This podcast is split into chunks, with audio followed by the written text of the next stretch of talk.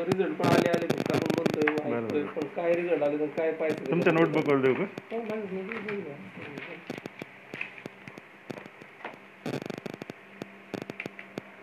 Actually fundamental ॲनालिसिसमध्ये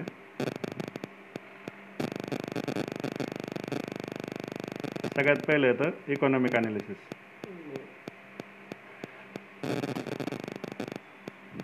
नंतर येतं industry analysis नंतर येतं कंपनी ॲनालिसिस कंपनी ॲनालिसिसमध्ये असतं क्वांटिटेटिव्ह ॲनालिसिस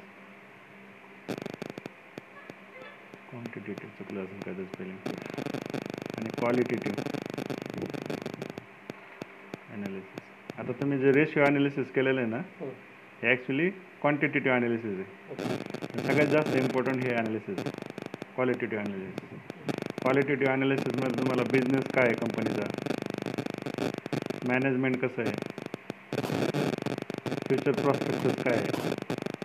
हे इनफॅक्ट याच्यामध्ये इन शॉर्टमध्ये आपल्याला शॉर्ट ॲनालिसिस करायचं. शॉर्टमध्ये कंपनीची स्ट्रेंथ नंतर विकनेस कंपनीच्या ऑपॉर्च्युनिटीज आणि थ्रेट हे सगळं जाणून घ्यायचं आपल्याला. स्ट्रेंथमध्ये मॅनेजमेंट कसं आहे? किंवा बिझनेस कसं आहे? सगळं. त्यांचं काय डेट वगैरे आहे का? ते सगळं कॅपिटल स्ट्रक्चर वगैरे बघायला ऑपॉर्च्युनिटीजमध्ये फ्युचर प्रॉस्पेक्टस कसं आहे? किंवा आपण म्हणतो ना मोनोपॉली फॉर्म. मोनोपॉली फॉर्म आहे का? कशी आहे काय? हे सगळं आपल्याला त्याच्यात बघायला लागेल आणि थ्रेटमध्ये काही नवीन कॉम्पिटिटर वगैरे येणार आहेत हे सगळं आपल्याला बघायला लागेल हां. Right right right right right हे सगळं आपल्याला बघायचं. तर इकॉनॉमिक ॲनालिसिसमध्ये सगळ्यात पहिले आपल्याला याच्यामध्ये शिकायचं इन्फ्लेशन काय असतं?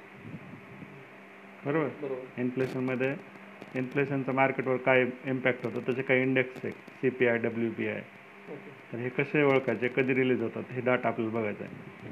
त्यानंतर असतं indus index of index of industrial production index of industry industrial production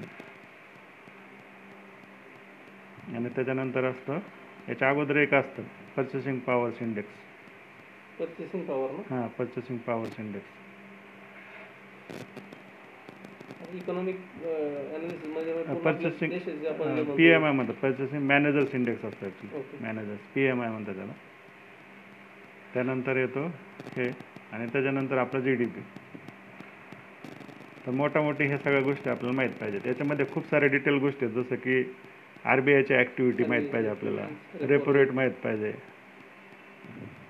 नंतर सी आर आर माहीत पाहिजे एस एल आर माहीत पाहिजे. क्रेडिट हां रिव्हर्स रेपो रेट माहीत माहीत पाहिजे. हे डिटेलमध्ये सांगतो पण ह्या आपल्याला गोष्टी माहीत पाहिजेत. नंतर गव्हर्नमेंटचा रोल काय असतो? बजेटचा रोल काय असतो? त्याचा इकॉनॉमीवर काय इम्पॅक्ट होतो? ओव्हरऑल आपल्याला इकॉनॉमी ह्या लेवलला माहीत पाहिजे. नंतर वेगवेगळ्या फर्म्स असतात. त्या फर्मचा रोल काय असतो? जसं की मोनोपॉली एखादी कंपनी आयशर मोटर आहे. तर आपण चूज करताना कुठल्या कंपन्या चूज केल्या पाहिजे? हे सगळं याच्यामध्ये येईल इंडस्ट्रीमध्ये सेक्टर इंडस्ट्री ॲनालिसिस हां इंडस्ट्री ॲक्च्युली हा मायक्रो इकॉनॉमिक्सचा पार्ट आहे पण मी याला कोरिलेट करून शिकवतो आहे ओके आणि कंपनीमध्ये हे सगळं येतं आणि सर हे फंड पहिलं आपलं इकॉनॉमिकल अनालिसिस आहे हां. हां सगळीकडे हा पार्ट सेम येत असेल ना? हां सगळीकडे. Yes yes. याला टॉप डाऊन अप्रोच म्हणतात आपण. ओके सगळ्यात पहिले आपल्याला ई माहीत पाहिजे नंतर आय माहीत पाहिजे नंतर सी माहीत पाहिजे. इकॉनॉमी इंडस्ट्री आणि सेक कंपनी ॲक्च्युली आपण ॲनालिसिस कसं करतो? कंपनी करतो. याच्यामुळे जास्त रॉंग होतात डिसिजन आपले. तर आपल्याला पहिले इकॉनॉमी ओव्हरऑल माहीत पाहिजे नंतर इंडस्ट्री नंतर कंपनी आणि कंपनीमध्ये पण काय बघतो आपण? फक्त डेट टू इक्विटी रेशिओ काय आहे.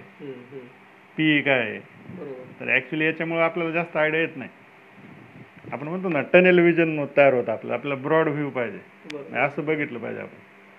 ते पहिले आपण छोटं बघतो आणि नंतर मोठं बघण्याचा प्रयत्न करतो. तसं होत नाही. हां पहिले इकॉनॉमी पाहिजे. म्हणजे टॉप डाऊन अप्रोच पाहिजे. काही लोक डाऊन टू टॉप अप्रोच पण यूज करतात. जसं कंपनी टू इकॉनॉमी पण ते ॲक्च्युली फार डिफिकल्ट प्रोसेस आहे. डाऊन टी अप टॉप आपण यूज करायचा top down approach top down अप्रोचमध्ये economy first industry second आणि कंपनी थर्ड आता इंडस्ट्रीमध्ये आप मायकल फोर्टेस फाईव्ह फोर्सेस म्हणून असतात. तर तुम्हाला नोट्स आहेत आपल्याकडे. ॲक्च्युली काल बुक बनवायचं होतं पण काल लाईटच नव्हती. तर याच्यावर आपल्याला कळतं की कुठलं सेक्टर स्ट्रॉंग आहे. ओके आणि त्या सेक्टरमध्ये टॉप प्लेअर कुठला आहे? हे असं जर केलं म्हणजे आपण बघितलं इथं इकॉनॉमी स्ट्रॉंग आहे. बरोबर. तर इकॉनॉमी स्ट्रॉंग आहे तर त्याच्यामध्ये कुठलं सेक्टर स्ट्रॉंग आहे. परत त्याच्यामध्ये कुठला प्लेअर टॉप आहे? बरोबर. त्याच्यामध्ये कुठल्या कंपनीचं मॅनेजमेंट स्ट्रॉंग आहे? कुठल्या कंपनीचा बिझनेस स्ट्रॉंग आहे? कुठली कंपनी मोनोपॉली आणि त्याच्यानंतर मग आपण क्वांटिटेटिव्ह ॲनालिसिस करतो. ह्या सगळ्या गोष्टी बघितल्यानंतर जर तुम्ही स्टॉक चूज केला हो. तर तो क्वालिटी स्टॉक असेल. मग तो तुम्ही स्विंगसाठी निवडा. किंवा बी टी एस टीसाठी निवडा किंवा पोझिशनसाठी निवडा. तुमचा रिझल्ट काय असणार आहे. बरोबर. आपण काय करतो? प्राईस पाहून स्टॉक निवडतो. बरोबर. काय हरकत नाही. ॲक्च्युली मी स्वतः याच्यामध्ये कन्सेप्ट असे बनवलं होतं की फक्त पोझिशनल ट्रेडिंगसाठी तुम्हाला फंडामेंटलची गरज आहे. ॲक्च्युली मी ज्यावेळेस स्टॉक निवडतो ना मला ऑलरेडी त्याचं फंडामेंटल माहीत असतं. म्हणजे सपोज मी एखादी कंपनी जरी बघितली समजा कॅडीला हेल्थ जरी बघितली. तर मी तिचं कधीतरी फंडामेंटल अनालिसिस केलेलं असतं. मी असं निवडतच नाही. म्हणजे माझी नजर तिथं तेव्हाच जाते जेव्हा मी ती कंपनी माझ्या फॅमिलीवर असते. पण तुम्हाला ज्यावेळेस आता दिसतं की इथं ब्रेकआउट व्हायला लागलं आपल्या याच्यावर प्राईस ॲक्शनवर तर तुम्ही इथे काय करणार? स्विंग ट्रेड घेणार. बरोबर? पण तुम्हाला हे अंडरलाईंग स्ट्रक्चर जे फंडामेंटल आहे हे वीक आहे या कंपनीचं फंडामेंटल स्ट्रॉंग नाही आहे आता मला सांगा इथं हे ब्रेकआउट सस्टेन राहील का? आपला एक ट्रेड केलेला काय होणार आहे?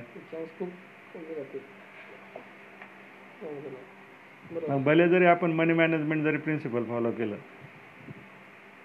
की तीस ट्रेड जरी केले आपण तरी तुमचा इथं आउटकम काय येणार आहे? पण जर तुम्ही प्रत्येक ट्रेड हे स्टॉक हे जर स्ट्रॉंग निवडले तर इथं राईट होण्याची प्रॉबिलिटी जास्त आहे की नाही? बरोबर. त्यामुळे प्रॉबिलिटी ऑफ विनिंग. ही तुमची वाढते. तर मग असे स्ट्रॉंग जर स्टॉक आपण सिलेक्ट केले त्याच्यात मग शॉर्टिंगची ऑपॉर्च्युनिटी नाही घेतली पाहिजे. हा मग त्यासाठी तुम्हाला वीक स्ट्रॉंग वीक स्टॉक निवडावं लागते शॉर्टसाठी म्हणजे जर मी क्लास तुम्हाला जर स्टॉक सिलेक्शनचं मी त्या दिवशी लेक्चर घेतलं होतं. हे शॉर्टसाठी फंडामेंटली वीक कंपन्या शोधावं लागतील. आणि लॉंगसाठी फंडामेंटली. स्ट्रॉंग कंपनी शोधावं लागतील. आता एक एक्स वाय झेड कंपनी पडली खूप. बरोबर? आता मला सांगा ही कंपनी फंडामेंटली खूप स्ट्रॉंग आहे. बरोबर? आता काय करा अशात तुम्ही पाच कंपन्या निवडा. बरोबर? आणि याच्यामध्ये तुम्हाला सहा ऑपॉर्च्युनिटी भेटतील. हे व हा एक स्विंग लो त्यानंतर वर आला दोन तीन चार पाच असे सहा ऑपॉर्च्युनिटी भेटतील. प्रत्येक बाय वन डिप्स सहा इंटू पाच तीस ट्रेड केले तुम्ही आता मला सांगा तुम्ही फंडामेंटल स्ट्रॉंग कंपनी निवडली प्रत्येक बाय वन डिप्स उचललं तुम्ही. आणि ते इथं पॅराबोला कंप्लीट करणारच. कारण कंपनी स्ट्रॉंग आहे. एखाद्या याच्यामध्ये एखादी कंपनी खाली येऊ शकते. म्हणजे तीस ट्रेडमधले दहा ट्रेड समजा तुमचे रॉंग गेले इथं. पण वीस ट्रेड वीस ट्रेडमध्ये तुम्ही स्ट्रॉंग इथं पर्सेंटेज घेतले दहा दहा पर्सेंट घेतले.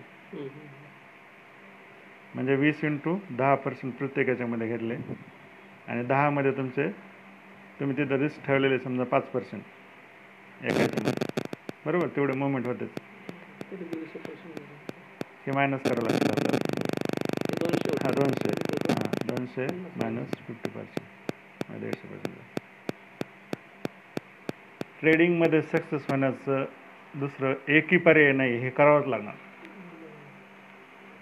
फंडामेंटली स्ट्रॉंग असेल तरी सुद्धा कंपनी खाली जाऊ शकते त्यावेळेस आपण हां पण आपण म्हणतो ना मारायचं तर चांगल्या माणसाच्या हाताने मारायचं. काही भंगार बिंगार गोळा करून.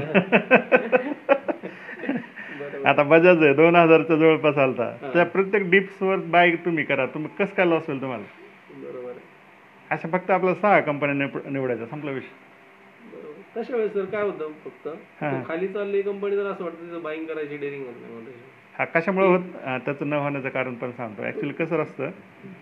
आपल्याकडे जे नंबर ऑफ ऑब्झर्वेशन आहेत ना ते कमी असतं.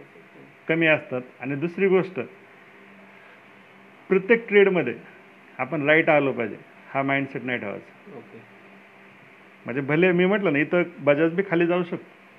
पण ती प्रॉबिलिटी खूप लो आहे. प्रॉबिलिटीचा अर्थच हा होतो की तुम्ही जे नंबर ऑफ तीस ट्रेड घेणार आहेत हे नंबर ऑफ तीस काय पॉसिबल आउटकम तुम्ही घेणार आहेत. त्याच्यामध्ये तुमचे वीस बरोबर येणार हीच प्रॉबिलिटी मार्केटमध्ये प्रॉफिट फक्त प्रॉबिलिटी देत असतं. असं कधीच होणार नाही. तुम्ही तीस ट्रेड घेतले आणि त्यातले तीस बरोबर आहे. हे ने नेचरच्या विरुद्ध आहे. बरोबर. प्रॉबिलिटीचा अर्थच हा होतो की मी किती ट्रेड घेणार आहे. आपण म्हणतो नंबर ऑफ हे टॉस करणं कॉईन किती करणार आहे? आणि त्याच्यामध्ये मला आउटकम किती येणार आहेत? तर मला वीस आउटकम येणार आहेत. बरोबर? आउट ऑफ तीस. ज्यावेळेस तुम्ही परीक्षा देता साडेसहाशे मार्काची परीक्षा असते तुम्हाला साडेपाचशे पडतं ठीक आहे? प्रॉबिलिटी तुम्हाला याच्यापैकी एवढं आउटकम आलेलं आहे. तर तुम्हाला तीसपैकी वीसचं आउटकम आलेलं आहे. ही प्रॉबिलिटी हिला- हां. म्हणजे हिला हे होणारच. जगातला किती मान आईन्स्टाईनला जरी बसवलं तरी हे होणारच. हे ॲक्सेप्ट करावं लागणार. हा माइंडसेट रेडीच ठेवावा लागणार. तरच आपण प्रॉबबिलिटी ॲक्च्युली मी सारखं जे बोलतो ना लेक्चरमध्ये की प्रॉबबिलिटी समजली पाहिजे त्याच्यासाठीच बोलतो. कारण हे चान्सेस ऑफ ऑकरन्स आहेत. म्हणजे एखादा स्टॉक आहे तो एनिथिंग कॅन हॅपन हा माइंडसेट ठेवायचा. मग तुम्ही इथं बाय केला ना तर इथं हा माइंडसेट नाही ठेवायचा की हा वरच जाईल. एनिथिंग कॅन हॅपन ज्यावेळेस तुम्ही हा माइंडसेट ठेवता ना एनिथिंग कॅन हॅपन त्यावेळेस तुम्हाला काय वाटतं की हे एक्सपेक्टेशन न्यूट्रल आहे तुमचं. बरोबर. तुम्हाला एक्सपेक्टेशन मार्केटमध्ये न्यूट्रल ठेवणार. न्यूट्रल ठेवावं लागणार. कारण जर तुम्ही पॉझिटिव्ह एक्सपेक्टेशन ठेवलं. आणि तो निगेटिव्ह गेला तर यू विल गेट हर्ट हां. मग त्याच्यामुळं मार्केटमध्ये एक्सपेक्टेशन न्यूट्रलच ठेवायचं. ओके पण हे जे एंड गोल आहे. हे आपल्याला तीच ट्रेड करायची. याच्यामध्ये मी पॉझिटिव्हच असणार. हा होप तुम्हाला ठेवावाच लागणार. इंडिव्हिज्युअल ट्रेडमध्ये होप नाही ठेवायची. पण थर्टी ट्रेड्स नंतर मी पॉझिटिव्हच असणार. ही पॉझिटिव्हिटी ठेवावंच लागणार. बरोबर. ती सायकल झाली आणि तुम्ही पॉझिटिव्ह राहताच तुम्हाला मी ते प्रूव्ह पण करून दाखव पॉझिटिव्ह राहताच तुम्ही फक्त तुम्हाला मार्केटला बघता आलं पाहिजे. पाठीमागची मेमरी नाही बघायची. बरोबर. कारण मग तुम्ही तिथे लिमिटेड डाटावर वर्क करता. हे मी खूप जबरदस्त आहे. मी याचे तुम्हाला पॉईंट एक्सप्लेन करतो. कसं असतं? सपोज आता मी ट्रेड करायला लागलो. बरोबर. मला माहीत आहे ती स्ट्रेट करायची मला. राईट आता काय होतं मार्केट आहे. माझा पहिला रॉंग गेला दुसरा रॉंग गेला तिसरा पॉझिटिव्ह आला किंवा चौथा माझा रॉंग गेला परत. तर ॲक्च्युली आपण काय करतो ओव्हर इमॅजिन करतो की मी रॉंगच जाणार आहे. मार्केटची ॲक्च्युअल प्रोसेस काय माहिती आहे का? सपोज आपण इथंच पकडूया तुम्हाला म्हणजे तुम्हाला खूप क्लिअर होईल. पॉझिटिव्ह गेलात तुम्ही निगेटिव्ह गेलात पॉझिटिव्ह गेलात निगेटिव्ह गेलात. बरोबर? हम्म. किती ट्रेड झाले? चार. बरोबर? आता इथं ब्रेकआउट होताना तुम्ही हा पाचवा ट्रेड आहे. जे की भले तुम्हाला इथं वन पर्सेंट मायनस घालतात इथं प पॉझिटिव्ह घालतात इथं वन पर्सेंट मायनस घालतात इथं परत पॉझिटिव्ह घालतात इथं परत निगेटिव्ह घालतात म्हणजे इथं तुम्हाला काहीच भेटलं नाही. तुम्ही अपसेट झालात. मी अपसेट होत नाही. This is part of game हे ॲक्च्युली काय होत चाललंय? हे रेक्टँगल पॅटर्न तयार व्हायला लागलं. असं सांगायचं स्वतःला हे रेक्टँगल पॅटर्न आहे ब्रेकआउट येणार आहे. बरोबर. आहे. आपला पण ट्रेडिंगचा एक पॅटर्न असतो. ॲक्च्युली राहुल सर आम्ही हे तयार करणार होतो पण ते मध्येच हा, ते हे. प्रॉब्लेममुळे हा रेक्टँगल पॅटर्न तयार झाला आहे म्हणजे ॲक्च्युली आपण हे ठेवायचं लक्षात की पाचवा ट्रेड हा मोठा ब्रेकआउट देणार आहे. हे होप ठेवाच लागणार आपल्याला. बरोबर. इंडिव्हिज्युअल ट्रेडिंगच्या परफॉर्मन्सवर होप नाही ठेवायची. पण कुठंतरी मला मोठं प्रॉफिट भेटणारच आहे. आणि ते पाचव्या ट्रेडला भेटतं. ॲक्च्युली काय होतं आपण अपसेट होऊन जातो ह्या दोन तीन चार ट्रेडमध्ये आणि ज्या दिवशी मोठी रॅली येणार असते त्या दिवशी मोठं प्रॉफिट भेटू शकतं. त्या दिवशी अपसेट झाल्यामुळं पाचवा ट्रेडच टाकत नाही आपण. मग आपण राहुल कामटेच्या भाषेत आपण मार्केट वॉच करतो आता. कधी? ज्या दिवशी खरी खरी अपॉर्च्युनिटी opportunity असते, खरं trade घेण्याची Take- गरज असते. ॲडव्हान्टेजेस ऑफ मार्केट ऑपॉर्च्युनिटीज हे फार इम्पॉर्टंट कारण हा पाचवा ट्रेड आहे ना तुम्हाला टेन पर्सेंट देणार आहे शंभर टक्के दहा पर्सेंट देणार आहे कारण जो पॅरेटो प्रिन्सिपल आहे ना तो कधीच फेल नाही गेला आजपर्यंत मी ऑब्झर्व केलेला पॅरेटो प्रिन्सिपल म्हणजे तुमचे वीस ट्रेड हे तुम्हाला ऐंशी पर्सेंट रिटर्न देणार म्हणजे फक्त तुम्ही प्रोसेसवर राहत नाही ट्वेंटी एटी ट्वेंटीचा जो रूल आहे ना की ट्वेंटी पर्सेंट क्वालिटी ट्रेड जे आहेत ना तुमचे. That will give eighty percent outcome बाकीचे मरूद आहे खालीवर होत राहते. पण ॲक्च्युअल जिथं मोठी रॅली येणार असते त्या दिवशी आणि येणारच मार्केटमध्ये असं होणारच नाही की तुम्हाला इथं मोठी रॅली येणार नाही. तुम्ही स्वतः ऑब्झर्व केलं आणि ज्यांनी ॲक्च्युली मार्केट बघितलेलं असतं त्याला ही गोष्ट लगेच कळते. आता याच्यानंतर टेन पर्सेंट झाल्यानंतर इथं तुम्ही प्रॉफिट बुक करा. पाच ट्रेडमध्ये तुम्हाला दहा पर्सेंट मिळाले. बरोबर. सेम तुम्हाला पुढे तसंच करायचं. इथं मग तो परत असंच करेल खेळल खेळल खेळल असं. इथं तुम्हाला पाच वेळेस तुम्हाला हॅडॅक देईल. म्हणून ट्रेड ट्रेंड कन्फर्मेशन फार इम्पॉर्टंट इथं बाय करायचं आपल्याला. बरोबर. इथं तुम्हाला आलं तुम्ही बाय करताय तुम्हाला वाटतं इथून लगेच वर जाईल तो खाली येतोय. तुम्हाला वाटतं इथून आज वर जाईल तो परत खाली येतोय. तुम्हाला वाटतं इथून वर जाईल. होऊ द्या तीन चार वेळेस होऊ द्या काय फरक नाही पडत पण जिथं ॲक्च्युअल तुम्हाला दहा पर्सेंट देणार असतं. त्या दिवशी बिलकुल बाय कारण त्याला तुम्हाला उचलणं गरजेचं आहे म्हणजे गरजेचंच आहे अदरवाईज तुम्ही दहा तीस ट्रेडमध्ये पण प्रॉफिटमध्ये नाही येणार इथं पण एक दोन ट्रेड फेल जाऊ शकतो इथं आला इथं आला इथं फेल जाऊ शकतो येस आणि इथं ब्रेकआउट मिळेल त्यावेळेस ते कारण आपला जो ट्रेडिंगचा रूल आहे ना की आपल्याला काय करायचं आहे मॅक्झिमम प्रॉफिट आणि मिनिमम लॉस एवढा रूल एकच आपल्याला पाळायचा मिनिमम लॉस आणि ॲक्च्युली मिनिमम लॉस आणि मॅक्झिमम प्रॉफिटसाठी तुम्हाला पोझिशन साईज सेम ठेवायची तर मॅक्झिमम प्रॉफिट मी सांगितलं म्हणून दहा दहा लॉट नाही ॲड करायचं कारण मग ते परत नेचरच्या विरुद्ध जाईल म्हणून तुम्हाला माहिती आहे मी नेहमी सांगत असतो मला एक एक लाख प्रॉफिट लोकांनी पाठवले गॅमलर ज्या दिवशी विन करेल ना मार्केटमध्ये त्या दिवशी मी मार्केट पूर्ण सगळं सोडून देईल एवढा मला कॉन्फिडन्स याच्यावर आहे होऊच शकत नाहीत विन होऊच शकत. नाहीत. एकाच दिवस येऊ शकतो त्यांचा. त्यांची प्रॉबिलिटी त्यांच्या फेवरमध्ये राहू शकत नाही. बरोबर. कारण ते सिस्टीम नेचरला तुम्ही हे करू शकत नाहीत. बरोबर. म्हणजे किती जरी मोठा माणूस असला पावसाला थांबू शकतो का? नाही.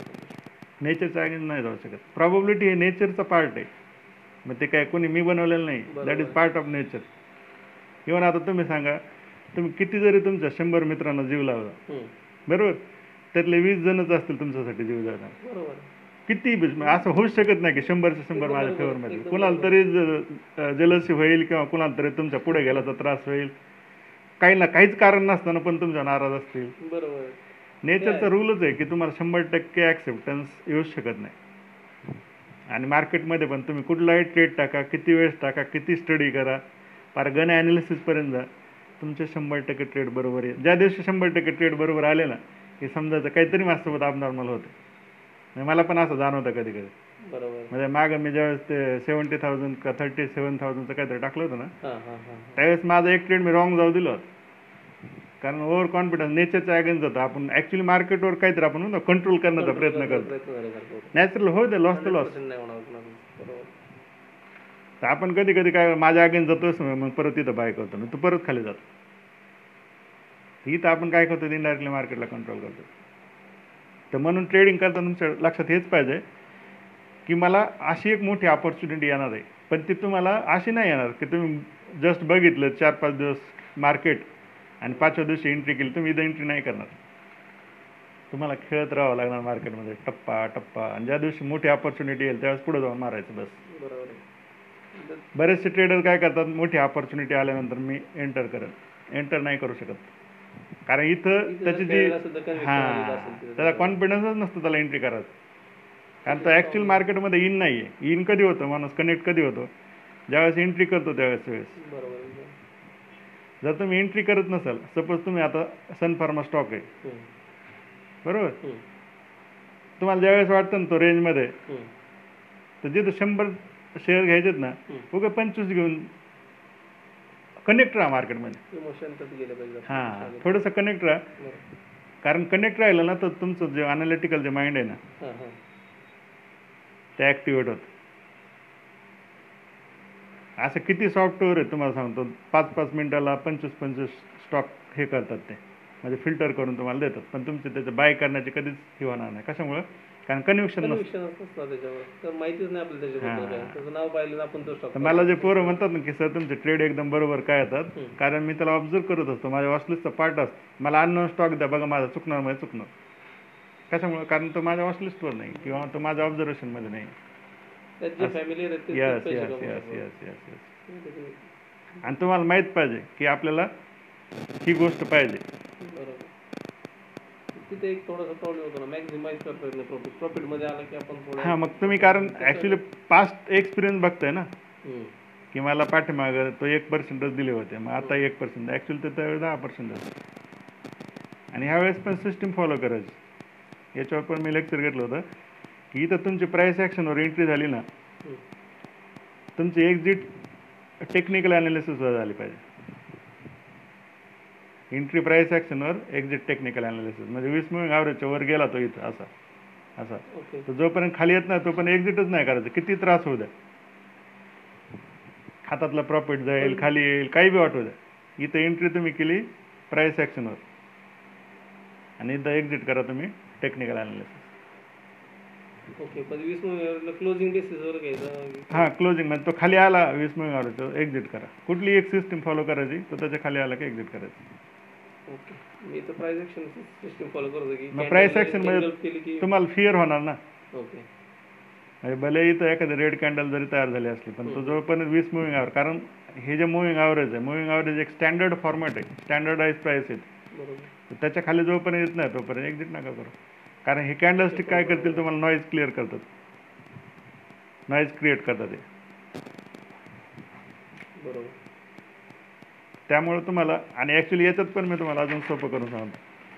आपलं गोल काय आहे? ट्रेडिंगचं की आपल्याला ट्रेडिंग वेल हे आपलं गोल आहे. आपल्याला क्वालिटी ट्रेड्स करायचे बरोबर? मी जे काल टाकलं होतं ना की मला परफेक्ट सेटअप आल्याशिवाय मी बायच नाही करत. इंटरेस्ट नाही तर बरेचसे ट्रेडरला याच्यामध्ये पण कन्फ्युजन आहे. मी परफेक्शनिस्ट आहे म्हणजे याचा अर्थ नाही की माझा प्रत्येक ट्रेड बरोबरच गेला पाहिजे. परफेक्शनिस्ट म्हणजे मी प्रत्येक वेळेस परफेक्ट सेटअप बाय करेल. आणि आउटकम कोणाच्या हातामध्ये? मार्केट मार्केटच्या हातामध्ये. जसं रिअल लाईफमध्ये आपण प्रोसेस फॉलो करतो आपण कर्म करतो. फ्रूट कुणाच्या हातामध्ये? त्यामुळे याची काळजी बिलकुल याची वरी करायचीच नाही. इथं पण जे आउटकम मिळणार आहे ना डोंट वरी अबाउट दॅट की मला ॲक्च्युली जे मिळणार आहे ना म्हणजे जी प्रोसेस आहे ना मी ती फॉलो करेन प्रोसेस फॉलो करा तरच तुम्हाला तो इथं जे पाचवा ट्रेड आहे तो टेन पर्सेंट तो देणार आहे अदरवाईज नाही देणार. आता माझ्यासोबत ज्यांनी ज्यांनी स्टॉक घेतले होते ना त्याचे चार पाच पर्सेंट रोज बाहेर पडते आता अरविंद फार्मा घेतला होता मी धनंजयला पण घ्यायला लावला होता. तो काहीतरी दहा पर्सेंटवर बाहेर पडला कारण तो म्हणला सर तुम्ही म्हणला होतात म्हणून. पण त्याने अजून कुठं खाली आला तो? नाही आला ना? मग काढायचा प्रश्नच नाही. एखादा स्टॉक तुम्हाला डबल बी पैसे देऊ शकतो रिटर्न बरं तुम्ही स्विंगसाठी घेतला होता. इथं बाय केला होता. पण तो हा स्विंगच्या जवळ येतच नाही तो असं वरवरच चाललाय. तर तुम्ही त्याला स्विंग टू पोझिशनल कॅरी करा ना. बरोबर. यस यस यस कारण अच्छे लोग और अच्छे स्टॉक आसानीच नाही. बरोबर ना? आणि आपल्याला भेटलाय तो आपण लगेच सोडतो. का आता बरेचसे मी नवीन ट्रेडर्स ऑब्झर्व करतो ना त्यांना समजा मी दहा स्टॉक सांगितले ना ते कोणते एक्झिट करतात माहितीये का? जे प्रॉफिटमध्ये आहेत ते. हा आणि लॉस मधले ना. नाही नाही चालले अजून खालीच आपला जो रूल आहे मॅक्झिमम प्रॉफिटचा इथं ब्रेक होतोय. मी त्याच्यावर बनवलं होतं की लेट द लॉसेस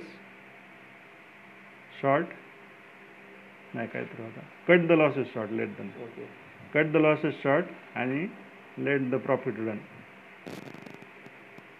simple दीडशे रूलमधला फक्त आपल्याला हाच हा मूळ आहे. सगळ्या याचा मूळ हा आहे. बरोबर. लॉसेस शॉर्ट ठेवायचे आणि प्रॉफिटला रन. रन होऊ द्यायचं. आणि ते ॲक्च्युली रन होतं. नुसतं मी म्हणतो असं नाही. रन होतं तुम्हाला ती ऑपॉर्च्युनिटी भेटते पण. शंभर टक्के भेट जर भेटत नसतं मी एवढं कॉन्फिडंटली बोलत भेटते. मी येस बँकमध्ये मला वाटतं काहीतरी चारशे सत्तर स्टॉक ट्रेड झाले माझे. किती? चारशे सत्तर. जेव्हा तो चारशे किती? चारशे चाळीस का चारशे पन्नासवरून हां चारशे पन्नासवरून तो खाली पडला होता. तेव्हापासून मी त्याला कंटिन्युअस सेल ऑन राईजच केलं. त्याला पार पाच रुपयापासून आणून सोडलं होतं. केलं का ना तुमच्या समोरच. केलं. का नाही? फंडामेंटल तुम्हाला माहिती हां, आहे. कारण वीक झालं होतं फंडामेंटल तीन क्वार्टर त्याचे रिझल्ट खराब आले होते. त्यांचं कॅपिटल स्ट्रक्चरमध्ये खूप प्रॉब्लेम होता. त्यांचे आपण म्हणतात ना की मॅनेजमेंटचं आणि-. प्रोव्हिजन्स त्यांचे प्रोव्हिजन्स खूप होते. ओके ॲक्च्युली प्रोव्हिजन्स म्हणजे काय असतात? की आता माझं ऑफिस आहे. मी तुम्हाला दाखवतो की मला ई एम आय किती आहे? तीस हजार आहे. बरोबर? पण नंतर तुम्हाला कळलं की यांनी अजून ऑफिसवर कुठतरी लोन घेतलं. हे मी तुम्हाला दाखवलंच नाही. नंतर इन्व्हेस्टरला कळलं की यांचे अजून तीस लाख लोन आहे यांना अजून तीस हजार रुपये हप्ता आहे. म्हणजे साठ हजार रुपये हप्ता आहे ॲक्च्युली आपल्याला दाखवतो किती होते. असं आहे. प्रोव्हिजन्स म्हणजे की भविष्यामध्ये मला ते पैसे द्यावं लागणार. म्हणून फंडामेंटलची जास्त गरज आहे. कारण ही गोष्ट मला माहीत असल्यामुळं मी बिंदास तो दहा पर्सेंट वर आला तरी शॉर्ट मारायचं. कारण एंड रिझल्ट माहीत होतं. आणि ह्या थर्ट थर्टी ट्रेड्समध्ये पण तुम्हाला ॲक्च्युली एंड रिझल्ट माहीत पाहिजे. तुम्हाला अँटिसिपेट केलं पाहिजे ना काहीतरी. किंवा हा स्टॉक इथं जाईल वगैरे थोडंसं तरी आयडिया पाहिजे. जस्ट ब्रेकआउट झाला म्हणून जर प्रॉफिट मिळत असतं तर सगळे टेक्निकल इंडिकेटर यूज करणारे सॉफ्टवेअरवाले आज लाखोने करोडोने पैसे कमवून बसले. पण तसं होत नाही. म्हणजे तीन क्वार्टर समजा असा आला हे क्लिअर झालं. वीक असा स्टॉक सापडला सरळ सरळ स्टॉक आपल्याला. चांगला सापडला. तर आपला हा जो पॉईंट होता ना की आपलं गोल काय आहे? ट्रेडिंगचं गोल आपलं. सगळ्यात पहिलं ट्रेडिंग गोल ठेवायचं आपलं की थर्टी क्वालिटी ट्रेड्स हे आपलं मेन गोल झालं. याच्यामध्ये तुम्हाला मिनी गोल ठेवावं लागतील. मिनी गोल असे पाच ठेवावं लागतील. पाच पाच ट्रेडचे टप्पे पाडा. ओके हा one two three four five six प्रत्येकामध्ये पाच पाच ट्रेड करा. सहा म्हणजे सहा स्टॉक झाले सहा सहा स्टॉकमध्ये करा किंवा सेम सेटअपमध्ये करा कसंही. एक कंपनी जरी पकडली तुम्ही हां. आणि त्याच्या प्रत्येक बाय वन डिप्स जर तुम्ही उचललं तिला तर तिला कंप्लीट तीस ट्रेड करा त्याच्यामध्ये. पण गोल पाच ठेवा. समजा पाच नंतर तुम्हाला जर वाटलं की या कंपनीमध्ये काय मुवमेंट दिसत नाही. की आता काय तिथं हे नाही तर तुम्ही दुसरी कंपनी चूज करा. तिच्या ती पाच ट्रेड करा. दुसरी निवडा वॉचलिस्ट तर आपल्याकडे बाराची वॉचलिस्ट आहे. आहे. सेम सगळं हे करत बस. कारण ॲक्च्युली काय असतं परीक्षेमध्ये पण ॲक्च्युली आम्ही ज्यावेळेस यू पी सीचं प्रिपरेशन करत होतो इव्हन भागवतला मी रिसर्च अनालिस्टच केलेलं आहे. त्याला सांगितलं की शंभर क्वेश्चन सॉल्व्ह करायचे ते डोक्यातच नाही ठेवायचं. किती क्वेश्चन सोडायचे? दहा. हे बऱ्याचशा जणांना कळत नाही मी कुठली एक्झाम क्रॅक करू शकतो आपण याच्यावर किती सॉल्व्ह करायचे क्वेश्चन. कारण ज्यावेळेस मी तुम्हाला सांगितलं होतं शंभर क्वेश्चन सॉल्व्ह करायचे. त्यावेळेस इनडायरेक्टली तुमच्या माइंडवर स्ट्रेस तयार होतो. बरोबर प्रेशर तयार होतं टाईम मॅनेजमेंटचा काही इश्यूज नसतं काही. सगळ्यात पहिले डोक्यात ठेवायचे मला दहा क्वेश्चन सॉल्व्ह करायचे. यातले जे पॉसिबल फास्ट सुटणार आहेत यातले सात सुटले तीन बाजूला काढून ठेवा. म्हणजे त्याला अटेम्प्ट नाही केला म्हणून ते- ते दुसरीकडे लगेच चाललं जातं परत दहा घे. परत दहा घे परत दहा घे असे शंभर सॉल्व कर. आता याच्यामध्ये प्रत्येक याच्यामध्ये टार्गेट ठेवायचं की मला शंभर टक्के बरोबर आणायचे क्वेश्चन पण पॉसिबल नाही पण टार्गेट ठेवायचं. बरोबर? तर याच्यामध्ये सात बरोबर येतील याच्यात सात काहीमध्ये आठ येतील काहीमध्ये सहा येतील. तर एकदम शुअर शॉट जे अटेम्प्ट केलेत साठ मार्काला पासिंग आहे. शुअर शॉट जे अटेम्प्ट केले ते सत्तर आहेत. आता बाकीच्याला वेळ द्या नसता सोडून द्या. हो, पाच तुम्ही पाच झाले. बरोबर आहे म्हणून आपले चौदा रिसर्च अनालिस झाले. त्याला सिंपल ट्रिक आहे. कारण अभ्यास केला तुम्ही स्ट्रॅटेजी मॅटर्स. युपीसी मी काय खूप अभ्यास केला नव्हता. मॅडमने माझ्या अगोदर दोन वर्ष अभ्यास केला होता. तरी मी पहिलं पास झालंय. कारण हे स्ट्रॅटेजी मॅटर करतात आप तिथं कसं असतं आता आम्हाला सी ला पण एकशे वीस क्वेश्चन होते. आणि क्वेश्चन थोडे लिंदी असतात. दहा दहाचा स्लॉट घ्यायचा.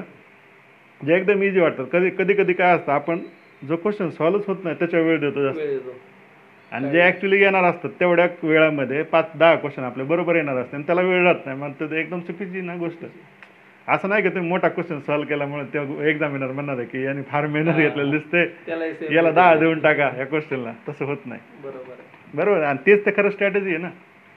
मग हे असं सॉल्व्ह करा. मग ट्रेडिंगमध्ये पण हेच बघायचं की एखादा स्टॉक देत नाही ना प्रॉफिट लिव्ह इट लगेच दुसरीकडे तुमचं मोमेंटम गेलं पाहिजे. बरोबर. ना? त्याच्यामुळे काय होतं आपला टाईम पण वाचतो आणि आपल्याला जे फ्रस्ट्रेशन येतं ते पण येत नाही.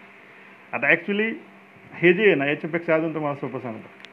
हे कळलं असं पाच पाचच्या याच्यामध्ये करायचं आपल्याला जो फिअर येतो ना मेन. तर फिअर येण्याचं कारण असतं की आपल्याला जे जे स्टॉकचं जे हे असतं ना ॲनालिसिस नसतं आपल्याकडे. ॲनालिसिस करतो आपण हम्म. पण आपल्याला स्टॉक्सचे ऑब्झर्वेशन्स नसतात. ऑब्झर्वेशन म्हणजे हा स्टॉक होती? पास्टमध्ये किती वेळेस पडल्यानंतर शेप रिकव्हरी दिली होती. जर तुमच्याकडे हा डाटा असेल की पास्टमध्ये तो ज्यावेळेस इतका पडतो स्ट्रॉंग कंपनीत इतका पडल्यानंतर माझ्या तीस ऑब्झर्वेशनपैकी तो बावीस वेळेस त्यांनी स्ट्रॉंग रिकव्हरी दिली होती. बरोबर? बरोबर.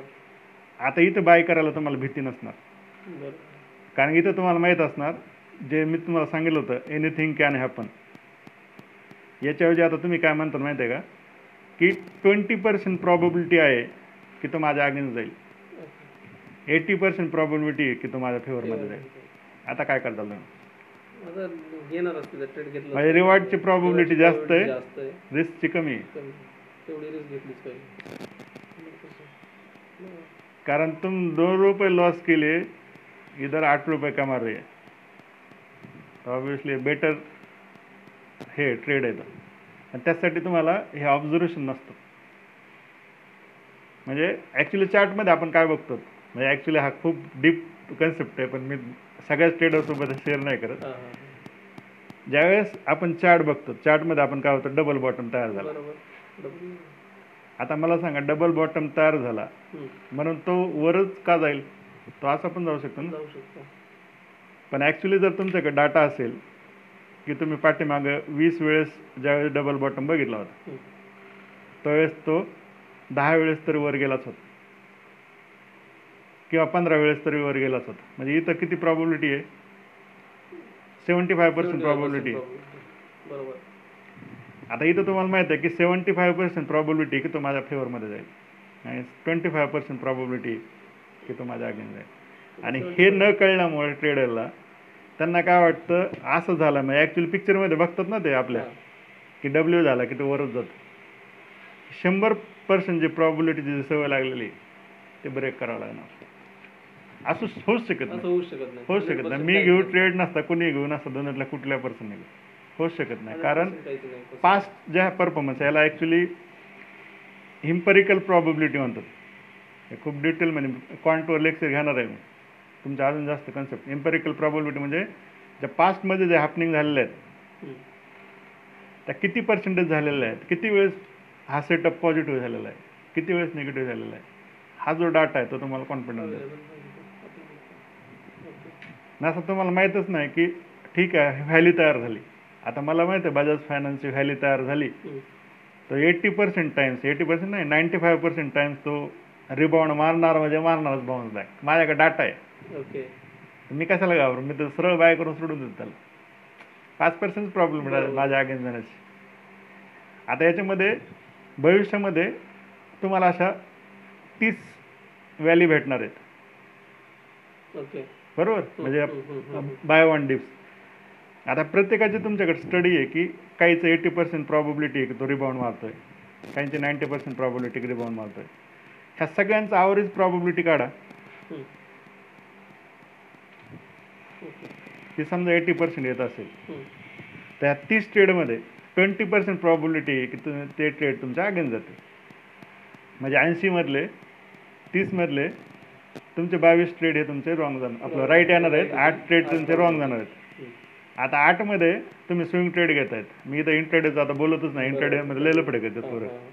इथं तुमचे आपण पाच पर्सेंट लॉस पकडूयात. आणि इथं तुमचं पाच पर्सेंट आपलं टेन पर्सेंट प्रॉफिट पकडूयात. इथं तुमचे लॉस होण्याची प्रॉबिलिटी काय? चाळीस पर्सेंट लॉस होऊ शकतो फक्त. आणि त्यात दोनशे वीस पर्सेंट प्रॉफिट आहे. म्हणजे एकशे ऐंशी पर्सेंट प्रॉफिटमध्ये फक्त एवढी गोष्ट न स्वीकारल्यामुळं. कळते? कळते. पण स्वी- स्वीकारली जात नाही. बरोबर. ते स्वीकारावं लागणारच. बरोबर. ॲक्च्युली मला टिप्ससाठी किंवा रिकमेंडेशनसाठी खूप जणांचे फोन मेसेज येतात. पण मी का सांगत नाही माहिती आहे का? लर्निंग कारण त्यांचं माइंडसेट हा आहे ना की सरांनी सांगितलं म्हणजे तो वरच जाईल. तसं होत नसतं. प्रोबेबिलिटी. हां आणि ते प्रॉब्लेम त्यांना कळत नाही ना. आणि कळली तरी त्यांना समजून नाही घ्यायची. बरोबर. त्याशिवाय चुकलं की तुम्हाला परत. तर याला स्टॅटिस्टिकमध्ये प्रॉबिलिटीमध्ये म्हणतात इन्फरन्शियल स्टॅटिस्टिक तर आपल्याला असा डाटा नाही पाहिजे की पाठीमागच्या वेळेस डबल बॉटम तयार झालते. किंवा व्ही शेप रिकव्हरी झाली आपल्याला असा डाटा पाहिजे इन्फरन्शियल म्हणजे ज्याच्यामधून आपल्याला काहीतरी इन्फॉर्मेशन मिळते. इन्फॉर्मेशन म्हणजे कॅन्डलस्टिक तयार होणं चार्ट पॅटर्न तयार होणं ती इन्फॉर्मेशन नाही आहे ते जस्ट फॅक्ट आहे. ते नॉलेज नाही ज्यावेळेस तुम्हाला त्याच्यातून डाटा तुम्ही कॅच करताय की जी प्रॉबबिलिटी कॅच करताय डाटापेक्षा प्रॉबबिलिटी कॅच करताय की एवढ्या सगळ्या हॅपनिंगमध्ये तो किती वेळेस सक्सेस झाला होता? आणि किती वेळेस नव्हता झाला? बरेच काही वेळा असेल स्टॉक की तो इथून खाली आला असेल. तर तो अगेन्स्ट गेलाय. तर अशा वेळेस किती वेळेस अगेन्स्ट गेला होता. पास्टमध्ये बघितलं पाहिजे. की एखादी न्यूज असते. तर त्या न्यूजला पर्टिक्युलर मार्केट किती वेळेस तसं रिॲक्ट केलं किती वेळेस पॉझिटिव्ह केलं किती वेळेस निगेटिव्ह केलं तर मॅक्झिमम टाईम त्याने पॉझिटिव्ह रिॲक्ट केला असेल तर बाय करा बिंदास. कारण तरच तुम्ही प्रॉफिटमध्ये राहिले. पण कुठली एकच सिस्टीम तुम्हाला एकच स्टाईल एकाच याच्यावर प्ले करावं लागेल. अदरवाईज सगळी गडबड होते. मी आता इथं तुम्हाला दाखवतो. म्हणजे एखादा तुम्ही स्विंग ट्रेडिंग स्ट्रॅटेजी आहे तुमची. हम्म. आणि इथं तुम्ही ठरवलंय की मी बाय वन डिप्स करेल. बरोबर? मग त्याच्यासाठी पाच पाच सहा वेगळे स्टॉक निवडा. काय हरकत नाही. पण तुम्हाला स्ट्रॅटेजीच ठेवायची. बरोबर. आता तो वर चाललाय. तर तुम्ही इथं सेल नका करू. ही चूक आपण करतो. याने डुएल माइंडसेट तयार होतो. म्हणून नाव. सेल करू नका त्याला. हो येऊ द्या ना इथं. तेवढा वेळ द्या वाट पाहिजे. हा, वाट पाहिजे. त्याला सेल करू नका. तुम्ही इथं डुएलिटी माइंडसेट तयार केलं ना. की तिथं परत तुमची गॅमलिंगच व्हायली ना. कारण तुम्ही ॲक्च्युअल डाटा प्लेस करत नाहीत. तुम्ही माइंडला प्ले करायला लागला ज्या वेळेस तुम्ही माइंडला प्ले करताल ना त्यावेळेस तुम्हाला लॉस होणार. कारण थॉट हे काय आहेत? ॲटोमॅटिक असतात. बरोबर. ते कुठल्याही डाटाला हे करत नाही ते इमिजिएट आपण म्हणतो रिसेन्सी बायस असतं माइंड जे रिसेंट इन्फॉर्मेशन असते माइंडमध्ये काल असं झालं तर त्याच्यावर तुम्ही ॲक्शन घेता आणि त्याच्यामध्ये आपण म्हणतो ना जे डाटा ॲनालिसिस व्हायला पाहिजे जे मी सांगितलं इन्फरन्शियल स्टॅटिस्टिक ते होत नाही. की तो मॅक्झिमम किती वेळेस वर गेलता मॅक्झिमम किती वेळेस खाली आलता हा डाटा तुमच्याकडे पाहिजे हा मॅन्युअली रेकॉर्ड करून ठेवला पाहिजे आपण हा जस्ट तुम्ही बॅक बॅक गेलात ना स्टॉकच्या की ज्यावेळेस त्याने व्हीच तयार केलता किंवा पुल बॅक दिला होता त्यावेळेस तो किती वेळेस वर गेलता हा पाहिजे तुमच्याकडे. आणि त्यातली त्या स्ट्रॉंग कंपनी असेल. तर मग तर तुम्ही त्या ठिकाणी विनर होणार म्हणजे होणारच. आता तुम्ही तर स्वतः बिझनेस करता तुम्हाला माहीत आहे की इंडिव्हिज्युअल जो तुमचा रिस्पॉन्स आहे स्टॉकचा पॉझिटिव्ह असेल किंवा निगेटिव्ह असेल याला काहीच मतलब नाही जो नेट आउटकम मिळतं आहे. तेच इम्पॉर्टंट आहे जसं आपण म्हणतो ना total loss. Sir total profit minus total loss हे नेटवरच तुम्हाला विचार करावा लागेल नेट. प्रॉफिट किंवा लॉस मग तुम्ही दोन चार ट्रेड केले चार पाच आणि स्वतःला जज केलं. आपलं माइंड कसं असतं? जम टू कन्क्लुजन लगेच. की यार अमोल कामटेल का? ट्रेडिंग जमाना गाड्या चार रॉंग गेले. अमोल कामटेला तुम्ही छोट्या सॅम्पल साईजमध्ये जज करू शकत नाही. फार मोठा माणूस होता. इतकं छोटं आहे का? पाच ट्रेडमध्ये जज करायला. तीस ट्रेडमध्ये जज करा. शंभर ट्रेडमध्ये जज करा. तर जितका डाटा ना तितकं तुमची स्वतःची स्टँडर्डाईज तुम्ही होत जात. कारण चार याच्यावर कसं काय तुम्ही जज करू शकता?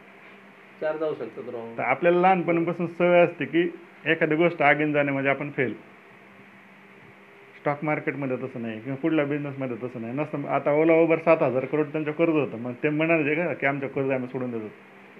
कारण काही वर्ष किंवा काही स्टॉकमध्ये तुम्हाला हे सहन करावंच लागणार. कारण that is part of game failure failure success failure failure success होणारच.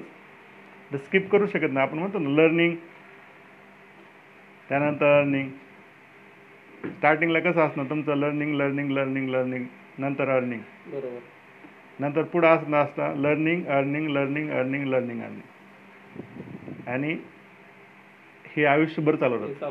म्हणजे असं नाही की बाबा सरांना खूप माहीत आहे आणि त्यांना फक्त अर्निंगच होते. सरांचे पण आगेन जातात पण तुमचे दहा पर्सेंट आगेन जाऊ देता तुम्ही कारण इमोशन अफेक्ट होतात तुमचे. बरोबर? मी तिथं बिलकुल इमोशनल विचार करत नाही. इथं पाच पर्सेंट ठरवलं पाच पर्सेंट आउट येस काहीच इमोशन नाही. एक्झिट म्हणजे एक्झिट कारण तरच तुम्ही विनर होणार. बरोबर. तर याच्यात एक विचारायचं. होतं. तुम्ही असं पाच पर्सेंटमध्ये ठरवता की आपण जे का- करता. प्राईस लेवलवर ठरवतो. मी पहिले. पण प्राईस लेवल खूप दूरचे असेल तर मग मी शक्यतो त्या स्टॉकमध्ये एंट्री नाही घेत.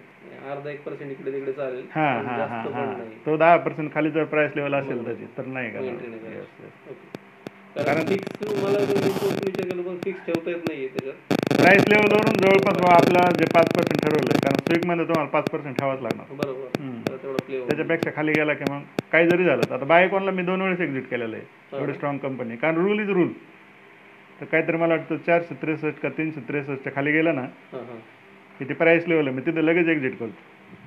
तर इथून वर निघाला परत बाय करायचं. जातील थोडं ब्रोकरेज काय फरक पडत नाही. पण सवय. बरोबर. हे हॅबिट आपल्याला तयारच करावं लागणार. त्याच्यामुळे आपण नेट प्रॉफिटमध्ये राहतो आणि स्विंग ट्रेडसाठी पूर्णपणे डेली यस यस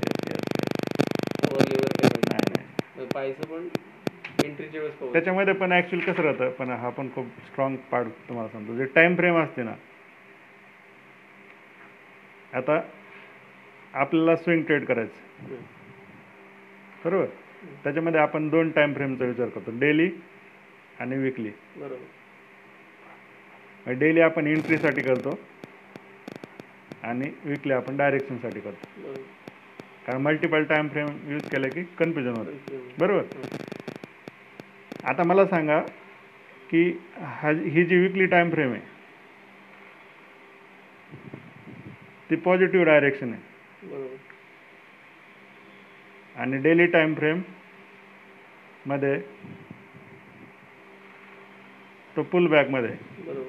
बरोबर. आता काय बाय करणार की सेल करणार?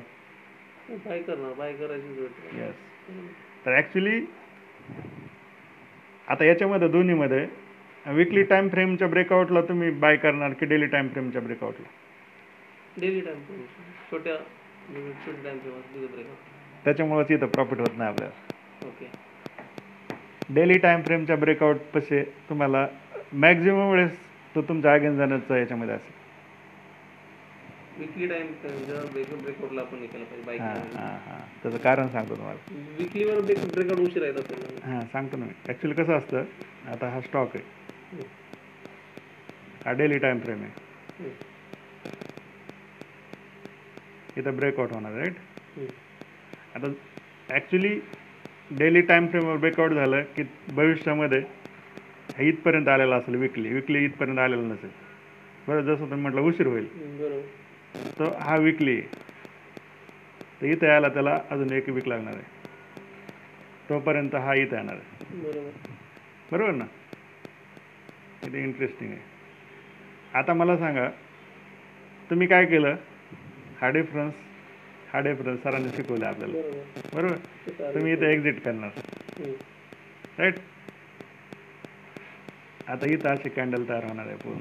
ॲक्च्युली हा अजून खूप वर जाणार आहे. तुम्ही काय केलंय? विकलीचा तो रेजिस्टन्सच्या जवळ जिथं ब्रेकआउट होणार आहे तिथंच तुम्ही एक्झिट केलं इथं तुम्ही एंट्री घेतली ना बरोबर. हा तुमचा सक्सेसफुल झाला एक. बरोबर. पण याची प्रॉबबिलिटी लो असणार आहे. कारण विकलीवरून ही प्रॉबबिलिटी पण असू शकते. हा जो ब्रेकआउट आहे ना हां म्हणजे कारण ॲक्च्युली तुम्ही ज्यावेळेस मोठ्या टाईम फ्रेमचा जो ब्रेकआउट बघताल आणि त्यावेळेस छोट्या टाईम फ्रेमवर एंट्री घेताल तर तुमचे सक्सेसचे चान्सेस जास्त असतील. त्याचं कारण सांगतो मोठे प्लेयर आहेत ना ते काय बघतात? मोठी टाइम फ्रेम बघतात एवढं लक्षात ठेवा. नाही विकली म्हणून नाही म्हणजे ते स्टाईल वाईज आहे त्यांचं. ते ज्यावेळेस तुम्ही हां ज्यावेळेस तुम्ही इंट्राडे करताल ना त्यावेळेस तुम्ही पाच मिनिटाचे टाइम फ्रेम बघताल. ब्रेकआउटला ते ॲक्च्युली आवरली बघतील. कारण जी मोठी टाइम फ्रेम आहे ना तिथं स्ट्रॉंग बाईंग येण्याची मॅक्झिमम लोक बाहेर येण्याचे चान्सेस जास्त असतात. कारण हिला सगळेच फॉलो करणार मोठ्या टाइम फ्रेमला ओके याच्यापेक्षा पुढची टाइम फ्रेम जी असेल मंथली तिला अजून जास्त लोक फॉलो करणार असतात. तर हे कंटिन्यूस आपण म्हणतो ना की छोटी टाइम फ्रेम मोठी टाइम फ्रेम छोटी टाइम फ्रेम मोठी हे बघितलंच पाहिजे. आता जिथं तुम्ही इथं एक्झिट केलं.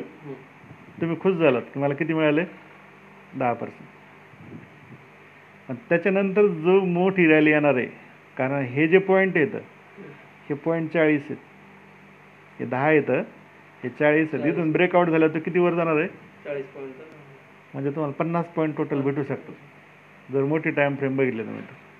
म्हणजे एंट्री इथं जरी घेतली तरी ही टाइम फ्रेम पण पाहिजे. जर ब्रेकआउट मिळतो हा हा. किंवा परत तुम्ही एंट्री करा.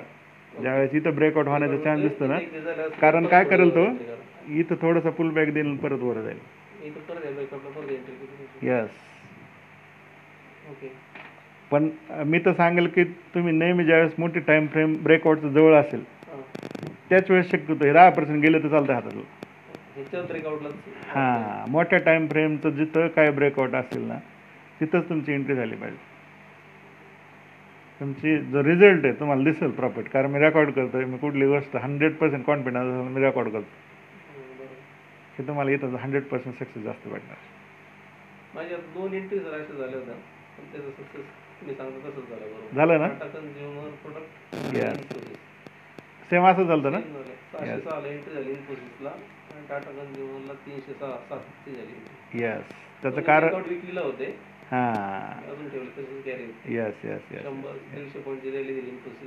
कारण इथं ॲक्च्युली कसं असतं डेली फ्लक्च्युएशन जास्त असतं. पण विकलीवर फ्लक्च्युएशन कमी असतं. हो.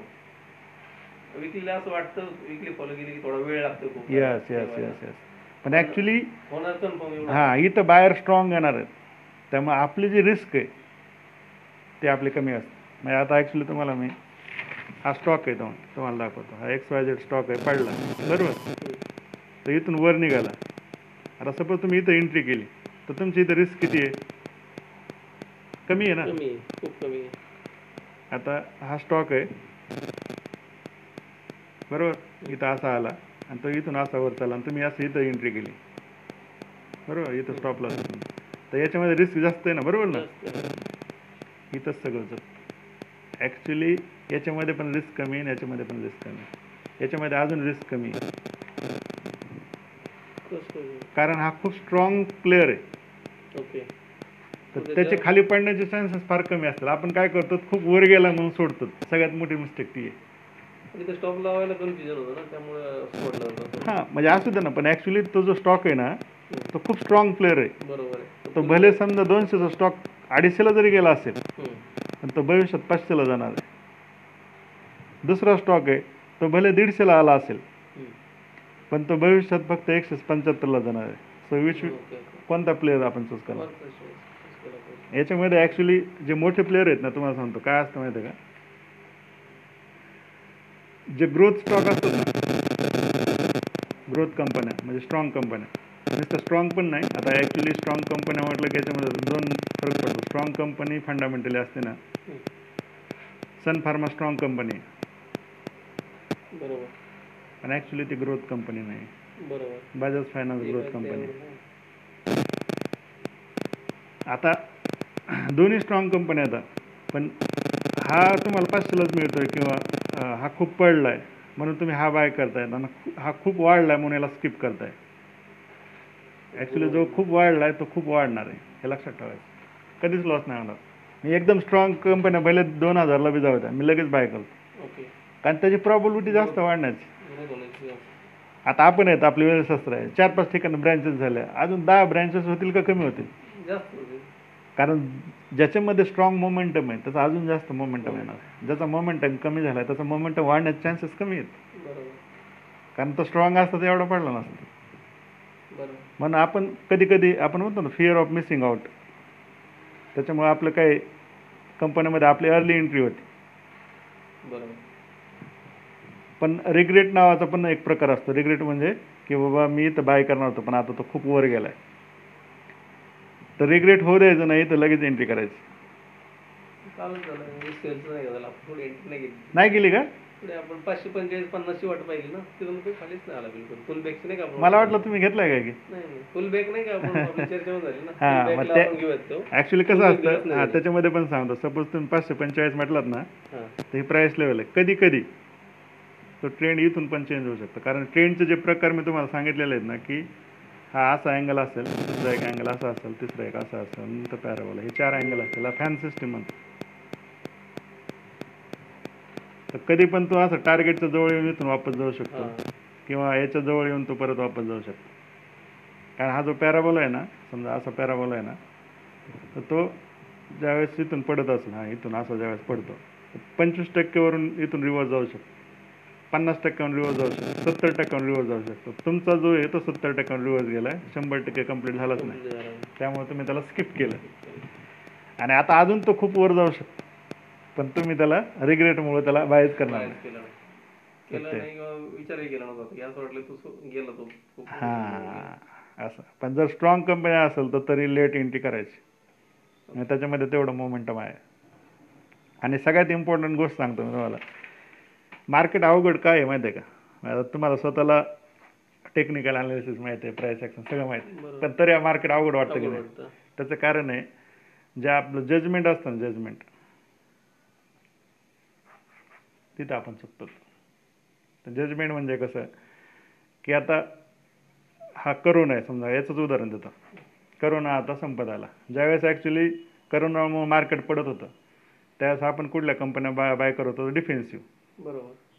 जसं की एफ एमच्या जे कंपन्या होत्या आपल्या बी हां फार्मा कंपन्या होत्या एच यू एल वगैरे मॅरिको हे अशा डिफेन्सिव्ह कंपन्या आपण बाय करत होतो. बरोबर? बरोबर. आता काय करणार तुम्ही? करोना संपत आला. आता दुसरे सेक्टर आपण पाहणार आयमध्ये काय ग्रोथ कंपन्या आपण चूज करणार. तर इथं कसं असतं की इथं ही जजमेंट आहे तुमची की तुम्ही आता जे स्ट्रॉंग प्लेअर आहेत ज्याच्यामध्ये स्ट्रॉंग मुवमेंटम येऊ शकते. वीक जे डिफेन्सिव्ह प्लेअर आहेत त्याच्यामध्ये स्टॉक काढणे आणि स्ट्रॉंग प्लेअरमध्ये ॲड करणे. ते आपल्या आपल्याकडून होत नाही. म्हणजे हां जजमेंट आपण म्हणतो ना लगेच आपल्याला कळलं पाहिजे. माइंड आहे ना असं कंटिन्युअस तुमचं प्रोसेसमध्ये राहिलं पाहिजे. जजमेंटमध्ये राहिलं पाहिजे. आता हा संपलाय. कोरोनाचा का वेळ गेली. ट्रेडिंगमध्ये किंवा इन्व्हेस्टमेंटमध्ये सक्सेस न होण्याचं कारण आहे आपलं पुअर जजमेंट असतं. म्हणजे तुम्ही स्वतःला दहा मिनटं असं कोणी न बोलता कोणीतरी तुम्ही थिंक केलं पाहिजे. आपण काय करतोय किंवा काय करायला पाहिजे. ते थिंक होत नाही. त्यामुळं जे ॲक्च्युली अवेलेबिलिटी जी बायस असते. अवेलेबिलिटी बायस म्हणजे काय? की जे अवेलेबल आहे तेच आपल्याकडून बाय केलं जातं जे समोर दिसतंय त्याच्यातच एंट्री घेतली जाते. बऱ्याच वेळेस असं होतं. नाही असं होतं त्याच्यामध्ये पण. असं विचार जरी केला ना बऱ्याच वेळेस विचार बरोबर पण असतो. बरोबर. आपण परत कधी आपल्या मनात असं येतं की आपण हे ठरवले जजमेंट लावतोय पण आपल्याला काय माहिती आपण काय जजमेंट लावतो असं होतं. हा मग त्यासाठी तुम्हाला ॲक्च्युली मग फंडामेंटल त्यासाठीच माहीत पाहिजे ना. हा. फंडामेंटल त्यासाठीच. ओव्हरऑल तुम्हाला इकॉनॉमी माहीत पाहिजे की काय आहे. इकॉनॉमीमध्ये इन्फ्लेशन काय आहे. जी डी पीचे आकडे काय आहेत? सी पी आय काय आहे? आय आय पी काय आहे? हे सगळं तुम्हाला माहीत पाहिजे. मग तुम्हाला एका लेवलला कॉन्फिडन्स येईल. त्यानंतर कुठली इंडस्ट्री चांगली आता ह्या लेवलला कुठली इंडस्ट्री चांगली परफॉर्म करू शकते? तिथं तुमची अजून प्रॉबिलिटी वाटते जसं आता लॉकडाऊनमध्ये फार्मा सेक्टरमध्ये रोज तुम्ही स्विंग ट्रेड केलं असतं किंवा रोज इंट्राडे केलं असतं तर मला वाटत नाही लॉस झाला असता कधी. आणि सगळे तिकडेच होते. बाहेर पण सगळे तिकडेच होते. आणि तेच चालणार एक स्टॉक होते. त्या मग जिथं बाहेर असतील. बुल मार्केटमध्ये तुम्ही तिथंच पाहिजे. आपण कॉन्ट्रारियन काहीतरी विचार करतो. काहीतरी वेगळं करूयात आपण. कॉन्ट्रारियन बनायचंच नाही मार्केटमध्ये जिथं आपण म्हणतो कल जिकडं कल आहे लोकांचा ज्या सेक्टरकडे कल आहे तिकडं. त्यातली त्यात बी चांगला टॉप प्लेअर बघायचा. आता लुपिन बघितलं असेल तुम्ही अरविंद फार्मा बघितलं असेल इवन अजंता फार्मा तुम्ही बघितलं असेल कॅडीला डी एस लॅब किती स्ट्रॉंग जवळपास डबल टिबल झालेत. कॅडीला तर किती पडलेलं होतं? पण आपण घेतले का? नाही. कारण ह्युमन माइंड आहे ना तर इजी गोष्ट नाही काहीतरी वेगळंच काहीतरी आपण करत राहतो चॅलेंजेस तर सिंपल आहे मार्केटच्या सोबत राहायचं. मार्केटच्या सोबत राहणं म्हणजे की मार्केटमध्ये इकॉनॉमीमध्ये कुठलं सेक्टर स्ट्रॉंग आहे त्यातला कुठला प्लेअर चांगला आहे कुठली कंपनी चांगली आहे त्यातलं कुठलं स्ट्रॉंग मॅनेजमेंट चांगलं आपण ज्याला म्हणतो इकॉनॉमिक मोट. इकॉनॉमिक मोट म्हणजे की जिथं कॉम्पिटिटर जरी आले तरी ती स्ट्रॉंग राहणार आहे ते सगळं आपल्याला माहीत पाहिजे. तर तुम्हाला ट्रेडिंग करायला पण एक सॅटिस्फॅक्शन भेटेल आणि इन्व्हेस्टमेंट करायला पण एक सॅटिस्फॅक्शन भेटेल. येतात. तर आता इथं जे इन्फ्लेशनचे जे पॉईंट आहेत ना. तर नोट्स येतील मी तुम्हाला एक्सप्लेन करतो